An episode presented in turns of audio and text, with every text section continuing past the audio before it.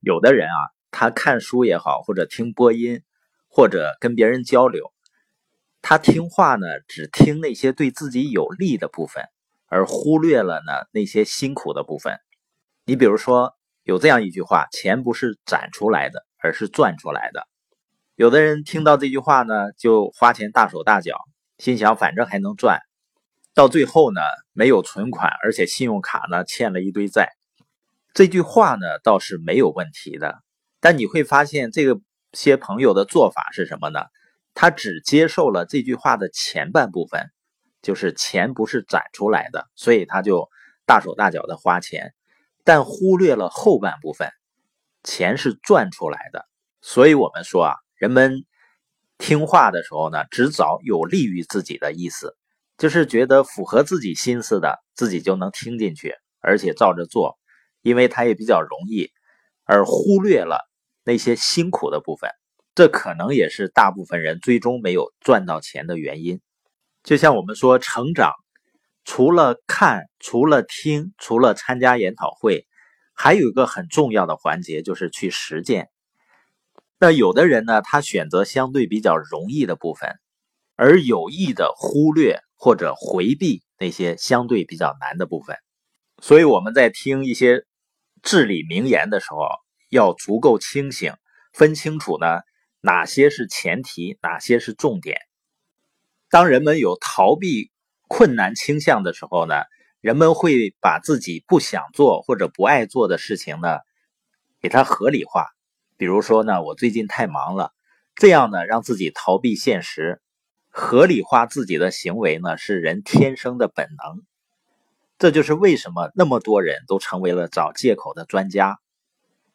那怎么解决呢？就是当你觉得一件事情非常重要，但是呢由于不想做或者害怕，又在找各种借口的时候，那最好的办法是什么呢？就是先去做它。不要为自己不做这件事情去找合理的原因，而要不断的给自己找为什么要做它的理由。否则的话，如果长久的去找借口的时候啊，你发现有的人他不成功、不上进，生活不改变，反倒呢觉得自己一身正气。所以遇到困难、遇到挫折以后呢，不要把责任推卸出去，这样呢到头来还是没有长进，自己还是在原地踏步。仍然不知道自己欠缺在什么地方，而那些少数的成就者呢？他会把重点放在自己身上，回顾自己哪些方面可以有些提升。这样呢，当我们看到别人可能又有钱又有时间、财务自由，我们才不会想呢，那有什么了不起？跟我有什么关系？或者是呢，你觉得有些有钱人赚的钱呢都来路不明，你不要看那些，不要看到他的。不当行为，而要思考他赚钱的能力。当然，前提是要正确的方式。别人好不好，实际上跟我们没什么关系的。但是我们应该有能力看到别人好的地方。很多情况下呢，人们是因为赌气，所以说呢就无视别人身上的优点。因为一个人呢，你可以看作是一个企业。而一个企业最重要的目标是什么？就是赚钱嘛。因为赚钱的企业才意味着它创造了价值，它受到消费者的认可嘛，所以他才能赚钱。同样呢，对于一个人来说，如果能赚到很多钱，我们大致能够认为呢，他同样是为别人创造了价值。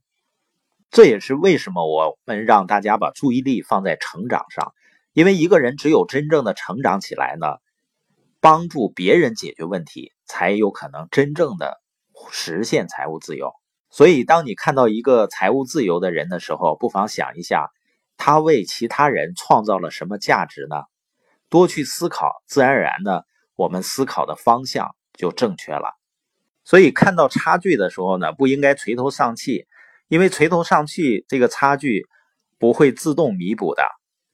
实际上，人和人之间的差距，无非就是。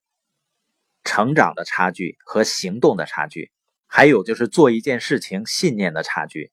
那我们缩小这个差距，成功呢也自然会来到我们身上。